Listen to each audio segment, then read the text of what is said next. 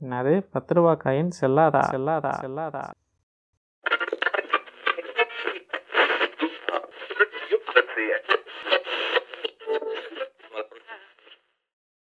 பழைய பொருளி தான் இருந்தாலும் அதை பற்றி பேச வேண்டிய கட்டாயம் வந்துடுச்சு பாட்காஸ்ட்டுக்காக கண்டென்ட் எடுக்கும்போது கிட்டத்தட்ட ரெண்டு மாதம் ஆகிடுச்சு கண்டென்ட் எடுத்து பேசலாமா வேணாமான்னு டிசைட் பண்ணுறதுக்குள்ளேயே கிட்டத்தட்ட ரெண்டு அப்டேட் வந்துடுச்சு ஆர்பிஐலேருந்து அந்த அளவுக்கு எவ்ரிடே இதுக்கான மீள் வாசிப்பில் ஈடுபடும்போது புதுசு புதுசாக தகவல்கள் கிடச்சிட்டே இருந்தது.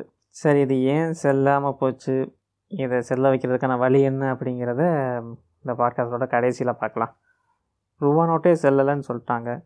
இதில் காயின் செல்லாததுக்கு இவ்வளோ பெரிய இம்பார்ட்டன்ஸ் கொடுக்க வேண்டிய அவசியம் என்ன அப்படின்னா காயின் நம்ம கல்ச்சரில் ரொம்ப இம்பார்ட்டன்ட் நம்ம கல்ச்சர்னு மட்டும் இல்லை எல்லா கல்ச்சர்லேயுமே அதனால தான் ஆங்கிலத்தில் கூட மணிலெஸ் அப்படிங்கிற வேர்டை விட பெனிலெஸ் அப்படிங்கிற வேர்டுக்கு வெயிட் ஜாஸ்தி. ஃபிசிக்கலாகவுமே கரன்சி நோட்டை விட காயினுக்கு தான் வெயிட்டேஜ் ஜாஸ்தி அப்படிங்கிறது கூடுதல் தகவல்.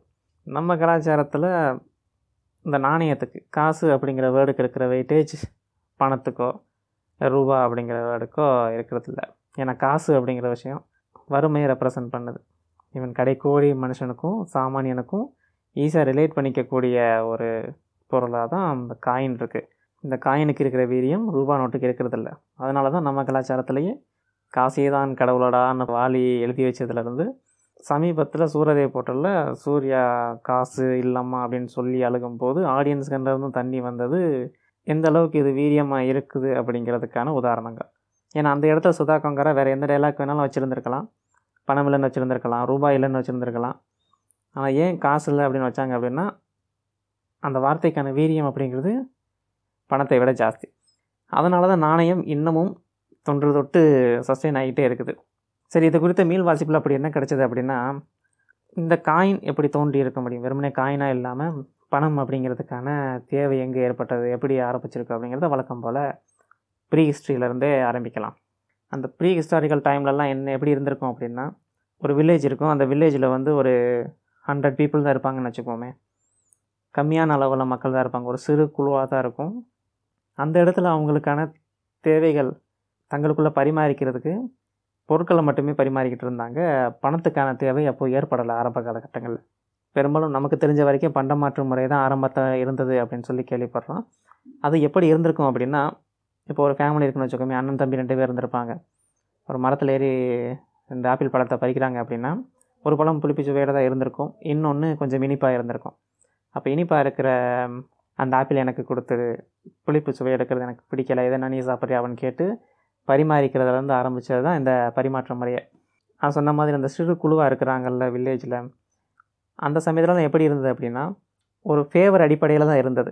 ஏன்னா அங்கே அந்த மாதிரியான வாழ்க்கை முறையில் அவங்க எல்லாத்துக்குமே தங்களுடைய அடிப்படை தேவைகளை பூர்த்தி பண்ணிக்கிறதுக்கான கொஞ்சம் கொஞ்சம் விஷயங்கள் தெரிஞ்சிருக்கும். இப்போ அது உணவை தயாரிக்கிற விஷயமா இருக்கட்டும் நெருப்பு உண்டாக்குறதா இருக்கட்டும் இல்லை தனக்கு தேவையான ஆடையை தச்சுக்கிறதாகட்டும் இல்லைன்னா தனக்கு தேவையான மருத்துவத்தை பார்த்துக்கிறதாகட்டும் இது எல்லாமே ரொம்ப கொஞ்சம் கொஞ்சமாக தங்களுடைய தேவையை பூர்த்தி பண்ணிக்கிற அளவுக்கு தான் அவங்களுக்கு தெரிஞ்சிருந்தது. எல்லாரும் கிரேட் லெவல் ஆஃப் எக்ஸ்பர்டீஸ் அப்படிங்கிறதெல்லாம் இல்லை அவங்கக்கிட்ட ரொம்ப சிறிய அளவில் கொஞ்சம் மட்டுமே தெரிஞ்சிருந்தது. அதுவே அவங்களுக்கு போதுமானதாக இருந்தது. காலையில் எந்திரிப்பாங்க சாப்பாடு தங்களுக்கு தாங்களே உருவாக்கிக்குவாங்க. குளிக்க போனாங்கன்னா நீச்சல் அவங்களுக்கு தெரிஞ்சிருக்கும். உயிர் காத்துக்கிறதுக்கான எல்லா அடிப்படை எக்ஸ்பர்டீஸும் அவங்ககிட்ட இருந்தது. இப்போ உதாரணத்துக்கு எடுத்துக்குவோமே. ஒரு வியாபாரி ஒருத்தர் தன்னுடைய கொய்யா தோட்டத்திலேருந்து தன் மாட்டு வண்டியில் கொய்யா பழங்களெல்லாம் மூடை மூடையாக ஏற்றி வைக்க வேண்டிய தேவை இருக்குது. அவர் காத்துக்கிட்டு இருக்காரு. தான் மட்டும் ஒண்டியாக இருக்கிறார். அந்த வழியாக நான் வழிபோக்கணும் அந்த பக்கம் போகிறேன் அப்படின்னா அவருக்கு நான் வந்து உதவி பண்ணுறேன் அந்த மூடைகள் எல்லாத்தையும் அந்த மாட்டு வண்டியில் ஏற்றி வைக்கிறதுக்கு உதவி பண்ணுறேன் அப்படி நான் தூக்கி வைக்கும்போது அவர் என்ன சொல்லுவார்னா எனக்கு இந்த உதவி பண்ணினீங்க இல்லையா? இந்தாங்க இந்த ரெண்டு கொய்யா பழத்தை நீங்கள் வச்சுக்கோங்க அப்படின்னு சொல்லிட்டு எனக்கு அதை கொடுப்பார். இப்படி ஆரம்ப காலகட்டங்களில் இந்த பண்ட மாற்று முறை அப்படிங்கிறது ரெண்டு பேருக்கு நடுவில் இருந்த தேவையை எக்ஸ்சேஞ்ச் பண்ணிக்கிறதாக தான் இருந்தது. ஒரு ஃபேவர் அடிப்படையில் தான் இருந்தது. எனக்கு ஒரு தேவை இருக்குது உனக்கும் ஒரு தேவை இருக்குது. நான் உன்னுடைய தேவையை பூர்த்தி பண்ணும்போது நீ என்னுடைய தேவையை பூர்த்தி பண்ண அப்படிங்கிறதுக்காக தான் இருந்தது. ஆனால் இது என்ன ஆச்சு அப்படின்னா இந்த வில்லேஜ் அப்படிங்கிறது கொஞ்சம் கொஞ்சமாக பெருசாக ஆக மக்கள் தொகை பெருக பெருக சிட்டியாக பரிணமிக்கும் போது இந்த எக்ஸ்பர்டீஸ் அப்படிங்கிறது அதிகமாக தேவைப்பட ஆரம்பிக்குது. எல்லாருமே ஒரு முழு நேர தொழிலை கைக்கொள்ள ஆரம்பிக்கிறாங்க. அது வரைக்கும் தங்களுடைய அன்றாட தேவைகளை மட்டுமே பூர்த்தி பண்ணிக்கிறதுக்கு சின்ன சின்ன விஷயங்களை தெரிஞ்சு வச்சுருந்தவங்க ஒரு முழு நேர எக்ஸ்பர்டீஸ் அப்படிங்கிறது தேவைப்பட ஆரம்பிக்குது. ஒரு சிட்டியாக பரிணமிக்கும் போது தனக்கு திடீர்னு தலை வலிக்குது அதுக்கு தேவையான மூலிகையை சாப்பிட்டுட்டு அதை குணப்படுத்திக்க தெரிஞ்ச அளவுக்கு இருந்த மனுஷன் தான் ஒரு டாக்டர் ஆகி ஃபுல் ப்ரொஃபஷன் ஆகி ஒரு நாள் முழுக்க தனக்கு மட்டும் இல்லாமல் தன்னை சுற்றி இருக்கிற மக்களுக்கும் தேவையான மருத்துவ உதவிகளை செய்கிறதுக்கு அவன் எல்லா விதமான மருத்துவ உபகரணங்களையும் உபயோகிக்க தெரிஞ்சிருக்க வேண்டியிருந்தது. அந்த மூலிகைகளை பற்றி தெரிஞ்சுக்க வேண்டியிருந்தது. ஸோ ஒரு ஃபுல் டைம் ப்ரொஃபஷனல் ஆகிறதுக்கான எக்ஸ்பர்டீஸ் எல்லாத்தையும் ஒவ்வொருத்தருமே ஒவ்வொரு ப்ரொஃபஷன்லேயுமே எடுத்துக்க வேண்டியதாகச்சு அப்படி ஏற்படும் போது இந்த பண்டமாற்று முறை அப்படிங்கிறதுலாம் சிக்கல் வர ஆரம்பிக்குது. ஏன்னா நான் ஒரு டாக்டராக இருக்கும் பட்சத்தில் என்கிட்ட வர்ற நோயாளிக்கு நான் மருத்துவம் பார்த்து கொடுக்கும்போது எனக்கு இப்போ பசியாக இருக்குது. ஸோ எனக்கு ஒருத்தர் ஆப்பிள் பழத்தை கொண்டு வராரு ஒரு கூட ஆப்பிளை கொண்டு வந்து தன்னுடைய காலில் வந்து சின்ன காயம் இருக்குது அதை கட்டு சொல்லி கேட்குறாருன்னு வச்சுக்குவோம். நான் அவருக்கு அந்த மருத்துவ உதவியை செஞ்சு கொடுத்துட்றேன். அதுக்கு அவர் பிரதிபலனாக அவர் எனக்கு ஆப்பிளில் கொடுத்துட்றாரு. ஸோ என்னுடைய பசியை அப்போ தீர்ந்துடுது அவருக்கு தேவையான மருத்துவ உதவியும் கிடச்சிடுது.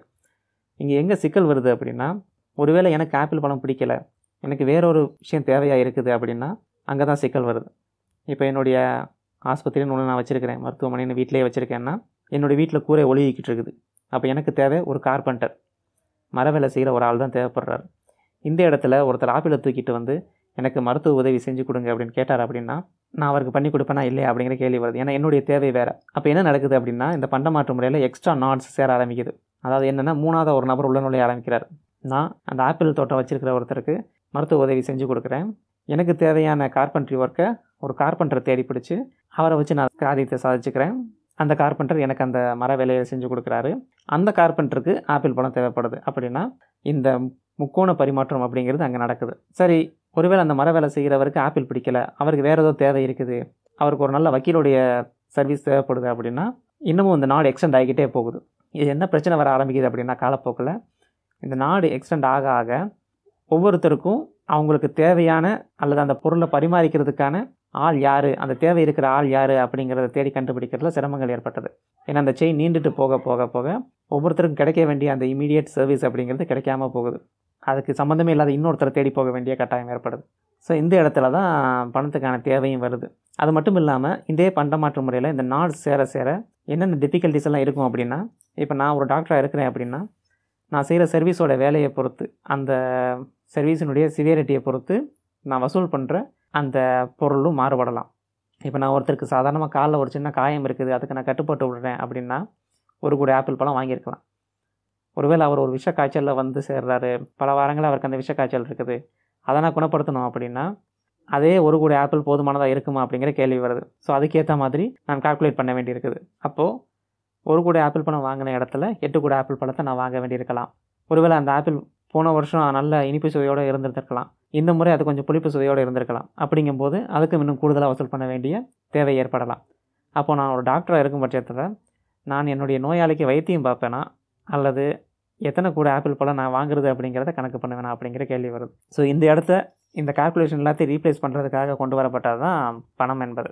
இந்த பிரச்சனையை சரி பண்ணுறதுக்கு ரஷ்யாவில் ஒரு ஓப்பன் மார்க்கெட் மாதிரியான ஒரு கான்செப்டை கொண்டு வந்தாங்க. அது தோல்வி அடைஞ்சிடுச்சு. என்ன அப்படின்னா மக்கள் எல்லாரும் தங்களுக்கு தேவையான அளவுக்கு வேலையை செஞ்சுக்கலாம். வேலை செஞ்சுட்டு அவங்க தங்களுக்கு தேவையான அளவுக்கு எது தேவையோ அந்த பொருளை எடுத்துக்கலாம் அப்படின்னு ஒரு மார்க்கெட் மாதிரி ஒன்று கொண்டு வந்திருந்தாங்க. ஆனால் என்ன ஆச்சு அப்படின்னா மனிதர்கள் வழக்கம் போல் குறைவான வேலையை செஞ்சுட்டு அதிகமான பொருட்களை எடுத்துகிட்டு போக ஆரம்பித்தாங்க ஸோ இது ஒரு ஃபெயிலியர் மாடலாக ஆகிடுச்சு. நம்ம ஹிஸ்ட்ரியில் நமக்கு தெரிஞ்ச வரைக்கும் நம்ம யூஸ் பண்ண ஆரம்பித்த மணியுடைய ஒரு வடிவம் அப்படிங்கிறது இந்த பார்லி கோதுமையெல்லாம் இருக்கிறதுல அர்மேனியா பகுதிகளில் பார்லி கோதுமைகள் எல்லாத்தையும் பயன்படுத்தினாங்க. அதை வந்து சிலாஸ்ன்னு சொல்லுவாங்க. அதாவது ஒரு கூடை அப்படிங்கிற மாதிரியான அளவு. அதை வந்து சிலாஸ்ன்னு சொல்லுவாங்க. இப்போ ஒரு ஆண் வேலை பார்த்தாரு அப்படின்னா அறுபது கூடை சிலா கொடுப்பாங்க ஒரு நாள் வேலை சம்பளமாக இதுவே ஒரு பெண் வேலை பார்த்தாங்க அப்படின்னா முப்பது சிலாஸ். ஸோ மேல் ஃபீமேல் டிஸ்கிரிமினேஷன் அங்கேயே இருந்திருக்குது. ஸோ இது போக வேற என்ன வடிவத்திலலாம் இருந்தது அப்படின்னா அந்த கௌரிஷல்ஸ் இப்போ அந்த ஜோசியங்கள்லாம் பார்ப்பாங்கல்ல அவங்க சோழி வச்சுருப்பாங்க. அந்த சோழி இருக்கிறது அதை தான் கௌரிஷல்லும்பாங்க அதையும் நாணயமாக பயன்படுத்தியிருக்கிறாங்க ப்ரீ ஹிஸ்டாரிக்கல் டைமில் இது போக சிகரெட் பயன்படுத்தியிருக்கிறாங்க. அப்புறம் ஆப்சிடியன் அப்படிங்கிற பளபளப்பாக இருக்கிற கற்களுமே பயன்படுத்தியிருக்கிறாங்க. காயின் அப்படிங்கிற வடிவம் ஒரு நாணயமாக ஒரு வடிவம் பெற்று வந்தது எப்போ அப்படின்னா லிடியாவில் தான் வர ஆரம்பித்தது ஸோ உலகத்திலேயே பணம் என்பது ஒரு வடிவம் பெற்று அரசு முத்திரையோட ஆத்தன்டிகேட்டடாக வர ஆரம்பிச்சது அப்படிங்கிறது நாணயத்தின் மூலமாக தான். ஸோ முதல் வடிவமே பணத்தினுடைய முதல் வடிவமே நாணயம் தான். அது இன்றைக்கி வரைக்கும் தன்னை சஸ்டெயின் பண்ணிக்கிட்டே இருக்குது. அதுக்கப்புறம் லேட்டர் காயின் வந்து கரன்சிக்கு மாற ஆரம்பித்தது காகிதத்துக்கு மாற ஆரம்பித்தது அது எங்கன்னா சைனாவில் தான். ஏன்னா சைனா தான் பேப்பரை கண்டுபிடிச்சது. ஸோ முத முதல்ல காயின்லேருந்து பணத்துக்கு அவங்க மாறுறாங்க. ஏன் மாறுறாங்க அப்படின்னா அதுக்கான தேவை ஏன் ஏற்பட்டது அப்படின்னா அதாவது எப்போ வியாபாரம் பெருக ஆரம்பிக்குதோ அதிகப்படியான காயின்ஸை ஒரு ஆளால் ட்ரான்ஸ்போர்ட் பண்ண முடியலை. அந்த கன்வீனியன்ஸுக்காக தான் பேப்பரை வச்சு ரீப்ளேஸ் பண்ணுறாங்க ஸோ இப்போ ஒரு வண்டி அளவு காயின்ஸ் ஏற்றிட்டு போகிற இடத்துல ஜஸ்ட் உங்கள் பாக்கெட்டுக்குள்ளே அந்த பணத்தை காகிதத்தில் ஆன பணத்தை மடித்து வச்சுட்டு கொண்டு போயிடலாம். ஸோ அதுக்காக தான் கொண்டு வந்தது. ஸோ இது ஸ்டோரேஜையுமே ரொம்ப குறைச்சது. டிரான்ஸ்போர்ட்டேஷன் காஸ்ட்டையுமே ரொம்ப குறைச்சது இது. சரி நமக்கு தான் காயினில் பிரச்சனை இருக்குது. அப்புறம் ஏன் நாம் எல்லாத்தையும் நோட்டாகவே அச்சடிச்சிடலாமே? நிறையா டைம் சேவ் ஆகுமே இடம் சேவ் ஆகுமே அப்படின்னா அங்கே தான் சிக்கல் இருக்குது. ஒரு நூறு ரூபாய் அளவு ஒரு நூறு ரூபாய் நோட்டை தயாரிக்கிறதுக்கு அதை பிரிண்ட் பண்ணுறதுக்கு நம்ம ஆர்பிஐக்கு ஆகிற செலவு பதினஞ்சு ரூபாய் ஒரு சிங்கிள் நோட்டுக்கு மட்டுமே பதினஞ்சு ரூபாய் ஆகுது.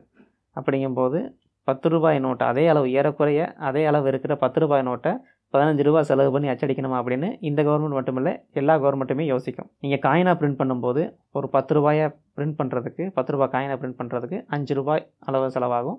அதுவே அஞ்சு ரூபாய் காயினை பிரிண்ட் பண்ணுறதுக்கு மூணு ரூபாய் அளவு செலவாகும். அது ரெண்டு ரூபாய் ஒரு ரூபாய் காயினுக்கு எல்லாத்துக்குமே ஒன்றுலேருந்து ரெண்டு ரூபாய்க்குள்ளே செலவாகும். ஸோ இந்த கன்வீனியன்ஸுக்காகத்தான் இந்த காஸ்ட் எஃபெக்டிவ் மெத்தடுக்காகத்தான் காயின்ஸை நம்ம கவர்மெண்ட் இன்னமும் பிரிண்ட் பண்ணிகிட்டு இருக்குது. எல்லா கவர்மெண்ட்டுமே பிரிண்ட் பண்ணிகிட்டு இருக்குது. ஏன்னா ஒரு காயினை பிரிண்ட் பண்ணும்போது அல்லது ஒரு பணத்தை பிரிண்ட் பண்ணும்போது அந்த பணத்தினுடைய எக்ஸாக்ட் வேல்யூவை விட அதிகமாக செலவு ஆகிடக்கூடாது அப்படின்னு எல்லா கவர்மெண்ட்டும் திங்க் பண்ணுறது நியாயம் தான் அது ஒரு காமன் சென்ஸ் தான். ஸோ அதனால தான் பத்து ரூபாய் வரைக்கும் நம்ம காயினையும் அதுக்கு மேற்பட்ட டினாமினேஷன்ஸுக்கு நம்ம காகிதத்தையும் பயன்படுத்துகிறோம் சரி காயினை பிரிண்ட் பண்ணுறது தான் காஸ்ட் எஃபெக்டிவாக இருக்குது.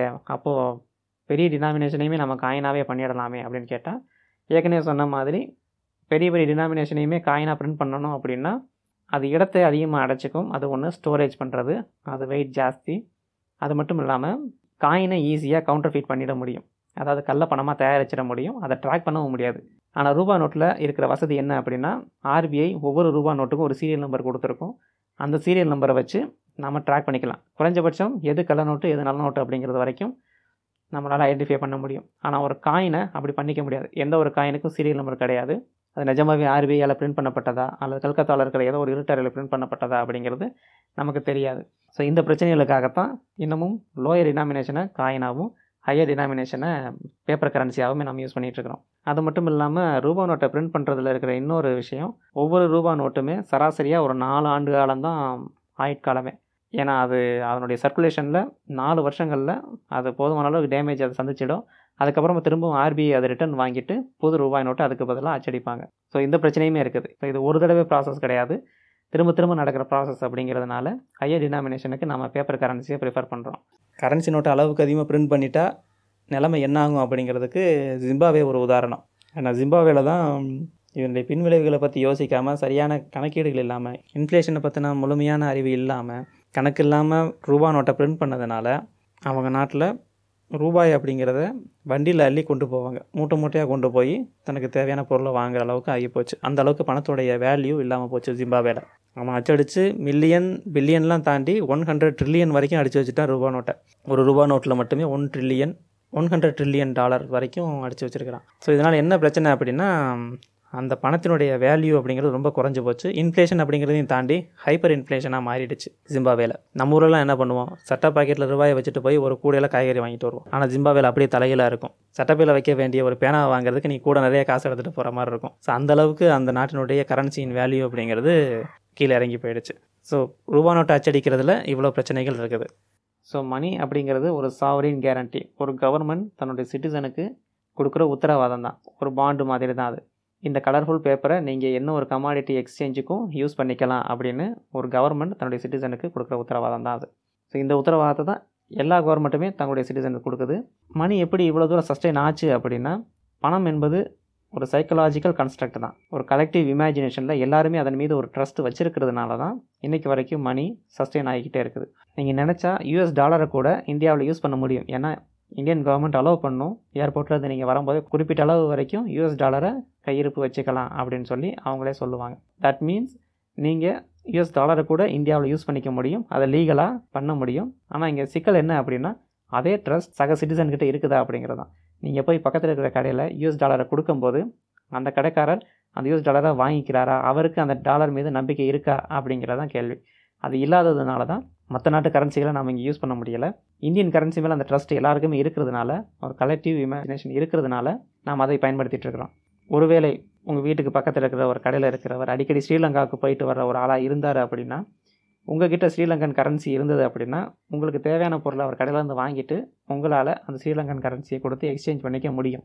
ஏன்னா அவருக்கு நம்பிக்கை இருக்குது அவரால் அதை வேறு ஒரு இடத்துல எக்ஸ்சேஞ்ச் பண்ணிக்க முடியும் அப்படிங்கிற நம்பிக்கை இருக்கிறதுனால அவரும் அதை வாங்கிக்குவார். ஸோ இங்கே இல்லீகல் அப்படிங்கிறது எதுவுமே கிடையாது. அந்த ட்ரஸ்ட் அப்படிங்கிறது எல்லா மக்களுக்கு எந்த கரன்சி மீது இருக்குதோ அதை மட்டும்தான் நம்மளால் எக்ஸ்சேஞ்ச் பண்ணிக்க முடியும். இந்த விஷயத்தை உதாரணமாக சொல்லணும்னா இந்தியன் பிரிசன்ஸ் எல்லாத்துலேயுமே அதாவது ஒட்டுமொத்தமாக இந்தியன் பிரிசனில் இருக்குதான்னு தெரியல ஆனால் தமிழக சிறைகளில் எல்லா இடத்துலையுமே பிடி தான் கரன்சி உள்ள கரன்சி நோட்டை அலோவ் பண்ண மாட்டாங்கன்றது வேறு விஷயம். இதுக்கு ரெண்டு காரணங்கள் இருக்கலாம். ஒன்று உள்ளே இருக்கிற சிறைவாசிகள் எல்லாருமே தனிமையில் இருப்பாங்க டிப்ரெஷனில் இருப்பாங்க. ஸோ அவங்களுக்கு புகைப்பிடிக்கிற பழக்கம் தான் பொழுதுபோக்காக இருக்கக்கூடும். அதனால் அவங்க பீடியை அங்கே கரன்சியாக யூஸ் பண்ணிக்கலாம். உங்களுக்கு சக கைதிக்கிட்ட இருந்து ஏதாவது ஃபேவர் தேவைப்பட்டது அப்படின்னா நீங்கள் பீடி எக்ஸ்சேஞ்ச் பண்ணிக்கிறது மூலமாக அவர்கிட்டருந்து நீங்கள் காரியத்தை சாதிச்சிக்க முடியும். இன்னொரு காரணம் பீடிங்கிறது அவ்வளோ சீக்கிரத்தில் கெட்டு போகாது. அது மட்டும் இல்லாமல் ரெய்டுன்னு ஒன்று நடந்தது அப்படின்னா அதை ஈஸியாக எங்கேயாவது ஒழிச்சு வச்சிடவும் முடியும். அது கூட ஒரு காரணமாக இருக்கலாம். ஸோ இங்கே ட்ரஸ்ட் எதன் மீது இருக்குது அப்படிங்கிறது தான் முக்கியம். நீங்கள் நினச்சா ஒரு கிழிஞ்சு போன பத்து ரூபா நோட்டை நீங்களும் உங்கள் பக்கத்தில் இருக்கிற ஒரு கடைக்காரரும் இருவர் மட்டுமே மாற்றி மாற்றி அதை எக்ஸ்சேஞ்ச் பண்ணிக்கிட்டு அந்த ரொட்டேஷனில் வச்சுருக்க முடியும். நீங்கள் இன்றைக்கி போய் அந்த பத்து கிழிஞ்ச பத்து ரூபா நோட்டை கொண்டு போய் அவர்கிட்ட கொடுத்து ஒரு பொருளை வாங்கிட்டு நாளைக்கே அவர்கிட்ட திரும்ப ஒரு பொருள் வாங்கும்போது சில்லறையாக தேவைப்படும் போது அந்த பத்து ரூபாய் அவர் உங்ககிட்ட திருப்பி கொடுக்குறார் அப்படின்னா அந்த ட்ரஸ்ட் உங்கள் ரெண்டு பேர்த்துக்கிட்டேயுமே இருந்தது அப்படின்னா அதை நீங்கள் மியூச்சுவலாக எக்ஸ்சேஞ்ச் பண்ணிக்க முடியும். ஸோ இங்கே விஷயம் செல்லுதா செல்லாதா அப்படிங்கிறது இல்லை. அந்த ட்ரஸ்ட் அந்த கலர்ஃபுல் பேப்பர் மேலே இருக்குதா அப்படிங்கிறது தான். சரி இந்த பணம் வந்ததுக்கப்புறம் எல்லா விஷயமே சால்வ் ஆகிடுச்சா அப்படின்னா கிடையாது. போத் பாசிட்டிவ்ஸ் அண்ட் நெகட்டிவ்ஸும் பணத்து மூலமாக வந்தது. இப்போ பணம் வந்ததுக்கப்புறமா கடைக்கோடியில் இருக்கிற வேறு ஏதோ ஒரு ஸ்ட்ரேஞ்சர் முகம் தெரியாத ஒரு ஸ்ட்ரேஞ்சர் கிட்ட கூட நீங்கள் கான்வர்சேஷன் வச்சுக்க முடியும் கமாடிட்டி எக்ஸ்சேஞ்ச் பண்ணிக்க முடியும் இந்த பணத்தின் மூலமாக ஸோ ஒரு முகம் தெரியாத நபர் ஒருத்தர் திடீர்னு உங்கள் ஊருக்கு வந்து உங்ககிட்ட ஒரு ஹெல்ப்பை கேட்குறாரு அப்படின்னா நீங்கள் அவர்கிட்ட இருந்து அந்த பணத்தை வாங்கிக்கிட்டு அவருக்கு தேவையான சர்வீஸை கொடுக்க முடியும். ஸோ இங்கே பணம் வந்ததுக்கப்புறமா முகம் தெரியாத ஒரு ஸ்ட்ரேஞ்சரை கூட நம்பி ஒரு சர்வீஸை பண்ணுற அல்லது கமாடிட்டி எக்ஸ்சேஞ்சை பண்ணுறதுக்கான வாய்ப்பை இந்த பணம் தான் ஏற்படுத்தி கொடுத்தது. ஆனால் அதே சமயம் நெகட்டிவ் என்னென்னு பார்த்தா நான் சொன்னேன் இல்லையா ப்ரீ ஹிஸ்டாரிக்கல் டைமில் ஒரு சிறு குழுவாக இருக்கும்போது இந்த பரிமாற்றம் அப்படிங்கிறது ஒரு ஃபேவர் எக்ஸ்சேஞ்சாக தான் இருந்தது. ஒரு ரெண்டு பேருக்கு நடுவில் ஒரு எமோஷனல் பாண்ட் ஒன்று இருந்தது. தோட்டத்துக்காரர் அந்த கொய்யாப்பழம் மூட்டையை அவர் வண்டியில் ஏற்றி வச்சதுக்கப்புறமா அவர் எனக்கு கொடுக்குற அந்த ரெண்டு கொய்யாப்பழத்தில் நாங்கள் ரெண்டு பேருமே ஃபிசிக்கலாக அதை சேவர் பண்ணுவோம். அந்த ஃபேவருடைய டேஸ்ட்டை நாங்கள் ரெண்டு பேருமே ஃபிசிக்கலாக உணர முடியும். எங்கள் ரெண்டு பேர்த்துக்குள்ளே ஒரு எமோஷனல் பாண்ட் இருந்தது. நான் அவருக்கு செய்கிற ஒரு உதவியாக தான் அது பார்க்கப்பட்டது. ஆனால் இப்போது அதையே பணத்தின் மூலமாக எக்ஸ்சேஞ்ச் பண்ணும்போது அவர் ஒரு வியாபாரியாகவும் அவருக்கு நான் ஒரு வேலையாளாகவும் மட்டும்தான் தெரியும் நீ செஞ்ச வேலைக்கு நான் உனக்கு கூலி கொடுக்குறேன் அப்படின்னு தான் இந்த பணத்தை அவர் என்கிட்ட கொடுப்பார். ரெண்டு மனுஷங்களுக்கு இடையே இருந்த அந்த எமோஷனல் பாண்ட் அப்படிங்கிறது இந்த பணம் வந்ததுக்கப்புறமா விட்டு போச்சு. எல்லாமே ஒரு வியாபாரமாக மாறி போயிடுச்சு. அது இன்னமும் தொடருது. ஸோ இது எல்லா இன்வென்ஷனுக்கும் பொருந்தும் தான். ஹியூமன்ஸ் கண்டுபிடிச்ச எல்லா இன்வென்ஷன்லேயுமே போத் மெரிட் அண்ட் டிமெரிட்ஸ் இருக்குது. அதே போலவே மணிலையுமே இருக்குது. காயினை பற்றி பேசும்போது தான் ஒரு இன்ட்ரெஸ்டிங் மேட்ரு ஒன்று சில பல வருஷங்களுக்கு முன்னாடி ஃபைவ் ருபீஸ் காயின் எல்லாம் பங்களாதேஷை கடத்திட்டு இருந்தானுங்க. எதுக்குடா அப்படின்னா அந்த அஞ்சு ரூபா காயின் எல்லாத்தையும் உருக்கி அதிலிருந்து பிளேடு தயார் பண்ணானுங்க. ஸோ அஞ்சு ரூபா காயின் அதில் சில்வரோ நிக்கல் இதெல்லாம் இருக்கும்னு நினைக்கிறேன். ஸோ அதை உருக்கி பிளேடு செஞ்சு அதை பத்து ரூபாய்க்கு விற்றுட்டு இருந்தானுங்க. அஞ்சு ரூபாயை விட அதிகமாகவே விற்றுக்கிட்டு இருந்தானுங்க. ஏன்னா அந்த அஞ்சு ரூபாயில் இருந்த அந்த சில்வர் அந்த மெட்டலுடைய வேல்யூ அப்படிங்கிறது அஞ்சு ரூபாயை விட அதிகமாக இருந்தது. இந்த விஷயம் ஆர்பிஐக்கு அதுக்கப்புறம் தான் தெரிய வந்தது. அதுக்கப்புறமா தான் எல்லா காயினையும் திருப்பி வாங்கிட்டு புதுசாக செடிக்க ஆரம்பித்தாங்க மிஸ்டேக் அப்படின்றத ஆர்பிஐயே ஒத்துக்கிட்டாங்க. இல்லை நாங்கள் அந்த பணத்தின் மதிப்பை விட அதிகமான ஒரு மெட்டலை வச்சு நாங்கள் அதை உருவாக்கிட்டோம். இதை நாங்கள் சரி பண்ணிக்கிறோம் அப்படின்னு சொல்லிட்டு அது எல்லாத்தையும் திரும்ப வாங்கிட்டு புதுசாக காயின்ஸ் எல்லாம் அச்சடிச்சாங்க. அது ஒரு இன்ட்ரெஸ்டிங் மேட்டர் அதே மாதிரி கால் ராக்னு சொல்லி ஒரு யூடியூபர் ஒருத்தர் இருந்தார். இப்போவும் இருக்கார். அவர் வந்து ஒரு நியூசிலாந்தை சேர்ந்தவர். இந்தியன் கேர்ளை மேரேஜ் பண்ணிவிட்டு டூரிஸ்ட் விசாவில் தான் அடிக்கடி வந்து இந்த விளாக்லாம் பண்ணிக்கிட்டு இருந்தார். அவர் வந்து டூ தௌசண்ட் செவன்டீனில் விளாக்லாம் பண்ணிக்கிட்டு இருந்தார். கரெக்டாக டிமானிட்டேஷன் நடந்து ஒரு த்ரீ ஃபோர் மந்த்ஸுக்கு அப்புறமா அவர் விளாக்லாம் பண்ணிக்கிட்டு இருந்தார். டெல்லியில் இருக்கிற ஸ்ட்ரீட்டில் போய் இதே மாதிரி காயின்ஸை கொடுத்த போது இல்லை இல்லை இந்த காயின்லாம் செல்லாது அப்படின்னு சொல்லி அவர்கிட்ட சொல்லிட்டாங்க. அதையும் அவர் வீலாகவே போட்டார் அவர். அது இன்னமும் இருக்குது அந்த வீடியோ அதில் சப்கேட்டகரி வேறு வச்சுருந்தானுங்க. என்னென்னா அந்த நேஷ்னல் எம்பலம் ஃப்ரண்ட்டில் இருக்கிற அந்த காயின் மட்டும்தான் செல்லணும். அது இல்லாத காயின் வந்து செல்லாதும் அப்படின்னும் அவர்கிட்ட சொன்னாங்க. அதை அந்த மனுஷன் எக்ஸ்பிளைன் பண்ணி அதை ஒரு வீடியோவை வேறு போட்டிருந்தார். அவர் அதுக்கப்புறம் ஒரு வருஷத்துக்கு பேன் பண்ணி வச்சுட்டானுங்க வீசா பிரச்சனை இல்லை அது வேறு விஷயம். ஆனால் அவர் மூலமாக நிறைய பேருக்கு அதை நிஜம்னு நம்புற அளவுக்கு அந்த மனுஷனுடைய விளாக் வீடியோ அமைஞ்சிடுச்சு. அந்த வீடியோ வந்ததுக்கப்புறமா நிறைய பேர் சொன்னதுக்கப்புறமா அந்த டிஸ்கிரிப்ஷனில் வந்து அவர் எக்ஸ்பிளைன் பண்ணியிருந்தார். இல்லை எல்லா காயினுமே செல்லும் அப்படிங்கிறத. ஆனால் வீடியோவை போட்டுட்டு டிஸ்கிரிப்ஷனில் செல்லுன்னு போட்டால் எவன் பார்க்க போகிறான் அதே மாதிரி இந்த பாட்காஸ்ட்டுக்கு கண்டென்ட் எடுக்க ஆரம்பிச்சு இந்த ரெண்டு மாதத்துலேயே கிட்டத்தட்ட ரெண்டு அப்டேட் வந்துருச்சு ஆர்பிகிட்ட இருந்து. அது மட்டும் இல்லாமல் சமீபத்தில் ஒரு ராமநாதபுரத்தை சேர்ந்த ஒரு இஸ்லாமிய சகோதரர் வேற வீடியோவே போட்டிருந்தார். இன்னமும் மக்கள் வாங்குற மறுக்கிறாங்க அந்த காயினை அப்படின்னு. ஆர்பிஐயும் அப்பப்போ ரிலீஸ் பண்ணிட்டு தான் இருக்குது ப்ரெஸ் ரிலீஸை இல்லை இல்லை காயின் செல்லும் தான். இப்போ ரெண்டு நாளைக்கு முன்னாடியே கூட சொல்லிடுச்சு இல்லை பத்து ரூபா காயின் வாங்க மாட்டோம்னு சொல்கிறவங்க மீது சட்டப்படியாக எந்த நடவடிக்கையும் எடுக்க முடியாது அப்படின்னு சொல்லிருச்சு. சரி ஏன் செல்லலை? இது ஏன் இவ்வளோ பரவலாக எல்லாராலையும் ஏற்றுக்கொள்ளப்பட்டது அப்படின்னா அது இந்த கவர்மெண்ட் செஞ்ச தவறு தான் அந்த பண மதிப்பிழப்பு அப்படிங்கிறது பண்ணினதுக்கப்புறமா ஏற்பட்ட விளைவு தான் அது. ஏன்னா நான் ஏற்கனவே சொன்ன மாதிரி பணம் அப்படிங்கிறது ஒரு சைக்கலாஜிக்கல் கன்ஸ்ட்ரக்ட் அது ஒரு கவர்மெண்ட் தன்னுடைய சிட்டிசன்ஸுக்கு கொடுக்குற ஒரு சாவரின் கேரண்டி அதனால தான் நம்ம ரூபா நோட்டில் கூட கவர்னர் சைன் பண்ணியிருப்பார். இந்த கலர்ஃபுல் பேப்பர் அப்படிங்கிறத நீங்கள் என்ன ஒரு கமாடிட்டி எக்ஸ்சேஞ்சுக்கும் யூஸ் பண்ணிக்கலாம். அதுக்கு நான் உத்தரவாதம் தர்றேன் அப்படிங்கிறது. பணங்கிறத கவர்மெண்ட் தன்னுடைய மக்களுக்கு கொடுக்குற ஒரு கேரண்டி நான் உங்களுக்காக ஒரு ஆர்கனைசேஷனை ஏற்படுத்தியிருக்கிறேன் ஆர்பிஐன்னு சொல்லி. அதுலேயும் ஒருத்தர் ரெப்ரசன்டேட்டிவாக நியமிச்சிருக்கிறேன் கவர்னர்னு சொல்லி அவர் உங்களுக்கு சைன் பண்ணி கொடுத்துருக்காரு இதை பயன்படுத்தி நீங்கள் எந்த ஒரு கமாடிட்டி எக்ஸ்சேஞ்ச் பண்ணிக்கலாம் அப்படிங்கிறது தான் அதனுடைய கான்செப்ட் அந்த கேரண்டி எங்கே உடஞ்சது அப்படின்னா இந்த டிமானிட்டைசேஷன் டைமில் தான். ஏன்னா ஒரு கவர்மெண்ட் தான் ரூல் பண்ணுற மிக முக்கியமான விஷயங்களில் ஒன்று இந்த சட்டம் ஒழுங்கு அதே மாதிரி மணி ஸோ அதை பேஸ் பண்ணி தான் ஒரு கவர்மெண்ட்டே இயங்கும். அந்த மணி மீதே அந்த பணத்தின் மீதே மக்களுக்கு நம்பிக்கையின்மை அப்படிங்கிறத ஏற்படுத்தும் விதமாக அமைஞ்சது தான் இந்த டிமானிட்டைசேஷன் ஒரு அரசு தான் கொடுத்துருக்கிற உத்தரவாதத்தை மீறி பணம் செல்லாதுன்னு சொல்லும் அப்படிங்கிற எண்ணத்தை ஏற்படுத்திட்டதுனால அவ்வளோ பெரிய பணத்தையே இல்லைன்னு சொன்ன கவர்மெண்ட்டு இந்த பத்து ரூபா நம்ம செல்லாதுன்னு சொல்லியிருக்க கூடும் அப்படின்னு நம்புகிற அளவுக்கு இந்த கவர்மெண்ட் எடுத்த முடிவு காரணமாக அமைஞ்சது. இதை செல்ல வைக்கிறதுக்கு என்ன வழி அப்படின்னா வெறுமனே சொல்யூஷன் அப்படிங்கிறது ஒரு பக்கத்தில் இருந்து மட்டுமே வரணும்னு எதிர்பார்க்க முடியாது. ஒரு பிரச்சனை ஒன்று நடக்குது அப்படின்னா ரெண்டு சைடில் இருந்துமே சொல்யூஷன்ஸை எதிர்பார்க்கணும். அதுக்கான முன்னெடுப்புகள் நடக்கணும். ஸோ இப்போ கவர்மெண்ட் சைட்லேருந்து என்ன முன்னெடுப்பு நடக்கணும் அப்படின்னா வேறு வழியே இல்லை. பிரதம மந்திரியே நேரில் வந்து லைவில் இதை சொன்னால் மட்டும்தான் மக்கள் எல்லா மக்களுக்கும் போய் சேரும். இது ஆர்பிஐ அப்போக்கப்போ ப்ரெஸ் ரிலீஸ் கொடுக்கறதுனால. எல்லாரையும் போய் சேர்ந்துடும் சொல்ல முடியாது. ஏன்னா நம்ம நாட்டில் கல்வியறிவு பெறாத மக்கள் நிறையா இருக்கிறாங்க. கல்வியறிவு பெற்றும் இன்னமும் முட்டாளாக இருக்கக்கூடிய மக்கள் இருக்க தான் செய்கிறாங்க ஸோ ஒரு கவர்மெண்ட்டுக்கு தெரியும் தன்னுடைய மக்கள் எந்த அளவு கல்வியறிவோடு இருக்கிறாங்க. நம்ம கொடுக்குற அறிக்கை எல்லாமே எல்லாராலையும் படிக்கப்படுதா அப்படிங்கிற ஒரு அனுமானம் இருக்கும் இருக்கும் பட்சத்தில் ராத்திரி எட்டு மணிக்கு லைவ் நியூஸில் வந்து ஐநூறு ரூபாய் ஆயிரம் ரூபாய் செல்லாதுன்னு சொல்ல முடிஞ்ச பிரதமருக்கு இந்த பத்து ரூபாய் காயின் செல்லும் அப்படிங்கிறதையும் சொல்லக்கூடிய தார்மீக பொறுப்பும் கடமையும் இருக்குது அது அவர் வந்து சொன்னால் மட்டும்தான் இங்கே இருக்கிற பாமர மக்களுக்கும் அந்த விஷயம் போய் சேரும். எல்லாராலையும் இன்டர்நெட்டை ஆக்சஸ் பண்ணி ஆர்பிஐயோடைய வெப்சைட்டில் போய் அவங்களுடைய ப்ரெஸ் ரிலீஸை படிச்சுக்கிட்டு இருக்க முடியாது. உங்கள் கவர்னன்ஸுக்கு கீழே இருக்கிற பணத்தின் மீது மக்களுக்கு நம்பிக்கை இல்லை அப்படிங்கிறதே ஒரு கவர்மெண்ட்டுக்கு அவப்பெரிய ஏற்படுத்தி தரக்கூடிய விஷயம். ஏன்னா நீங்கள் கவர்மெண்ட்ற ஒரு பணத்தின் மீது அவங்களுக்கு நம்பிக்கை இல்லை அப்படின்னா அந்த கவர்மெண்ட் மேலேயே அவங்களுக்கு நம்பிக்கை இல்லை அப்படிங்கிறது தான் அர்த்தம். ஸோ மறைமுகமாக இப்படி ஒரு அவப்பெயரை ஒரு கவர்மெண்ட் வாங்கியிருக்குது. அதை சரி பண்ணணும் அப்படின்னா எப்படி செல்லாதுன்னு அறிவிச்சாங்களோ அதே போலவே செல்லும்னு அறிவிக்கிறதுக்கும் ஒரு முகம் தேவைப்படுது. அது பிரதமராகத்தான் இருக்கக்கூடும். ஆனால் அதை பண்ணுவாங்களா அப்படின்னா வாய்ப்புகள் ரொம்ப குறைவு தான் என்ன தான் அவங்க முட்டு கொடுத்து பேசினாலும் டிமானிட்டைசேஷனால் கருப்பு பணம் ஒளிஞ்சிருச்சுன்னு சொன்னாலும் அது எல்லாத்துக்கும் நல்லா தெரியும். அது ஒரு ஃபெயிலியர் டிசிஷன் அப்படிங்கிறது. நாலு பூரா க்யூவில் நின்றவனுக்கு மட்டும்தான் தெரியும். அதனுடைய வலியும் வேதனையும். கவர்மெண்ட்டுக்குமே நல்லா தெரிஞ்சிருக்கும். அதனால் மக்கள் அதிகமாக சிரமத்துக்கு தான் உள்ளானாங்களே ஒழிய அதனால் கிடைச்ச நன்மைகள் வெகு குறைவு அப்படின்னு. அதனால தான் அவங்க செகண்ட் டைம் எலெக்ஷன் கேம்பெயினில் கூட ரொம்ப சாமர்த்தியமாக முடிஞ்ச அளவுக்கு பண மதிப்பிழப்பை எந்த வகையிலையும் மக்களுக்கு நினைவூட்டிடக்கூடாது அப்படிங்கிறது ரொம்ப தெளிவாக இருந்தாங்க. தங்களுடைய எலெக்ஷன் கேம்பெயினில் கூட நாங்கள் தாங்கள் செய்த சாதனைகள் அப்படிங்கிற பேரில் பண மதிப்பிழப்பு அந்த சம்பவம் அதை மென்ஷன் பண்ணவே இல்லை. முடிஞ்ச அளவுக்கு அது மக்களுடைய நினைவுக்கு வராத அளவுக்கு அதை ஆறாத வலுவாக மாறிடுச்சு. அதை அவங்க நினைவுக்கு கொண்டு வர வேணாம் அப்படிங்கிறதுல இந்த அரசு ரொம்ப தீவிரமாக இருந்தது. சரி சொல்யூஷன் மக்கள் சைட்லேருந்து என்ன வரணும்னா மக்களே ரெண்டு கேட்டகரி இருக்குது. ஒன்று கம்ப்ளீட்டாக படிக்காத பாமர மக்கள். இன்னொன்று படித்து முட்டாளாக இருக்கிற பூமரங்கள் இந்த படிக்காத பாமர மக்களுக்கு இருக்கிற ஒரே சொல்யூஷன் டெய் பரமா படிடா அப்படிங்கிறது தான். ஏன்னா சிலர் சொல்லுவாங்க இக்னோரன்ஸ் இஸ் பிளிஸ் அப்படின்னு. ஆனால் இன்றைய காலகட்டத்தில் இக்னோரன்ஸ் இஸ் அ க்ரைம் ஏன்னா இங்கே நம்மளுடைய எக்ஸ்பொனென்ஷியல் டெக்னாலஜிக்கல் டெவலப்மெண்ட் அப்படிங்கிறது நம்ம ஒருத்தரை ஒருத்தர் சார்ந்திருக்கக்கூடிய அந்த ரேட்டை வந்து ரொம்ப ரொம்ப அதிகப்படுத்திடுச்சு. இன்றைக்கி கன்னியாகுமரியில் ஒருத்தர் செய்கிற செயலின் விளைவு பீகாரில் இருக்கிற ஒரு இண்டிவிஜுவலாக பாதிக்கக்கூடிய அளவுக்கு ஒருத்தரோட ஒருத்தர் நம்ம கனெக்ட் ஆகிட்டோம். எக்கனாமிக்கலாகவும் சரி டெக்னாலஜிக்கலாகவும் சரி. அப்படி இருக்கையில் நீங்கள் பெற மறுக்கும் அந்த காயின் அல்லது நீங்கள் பரப்புகிற வதந்தி அப்படிங்கிறது இந்த காயின் செல்லாது அப்படிங்கிற வதந்தியை பரப்புறதுலேருந்து இல்லை நீங்கள் அதை ஏற்க மறுக்கும் அந்த முடிவும் வேறு ஏதோ ஒரு இண்டிவிஜுவலை பாதிக்குது.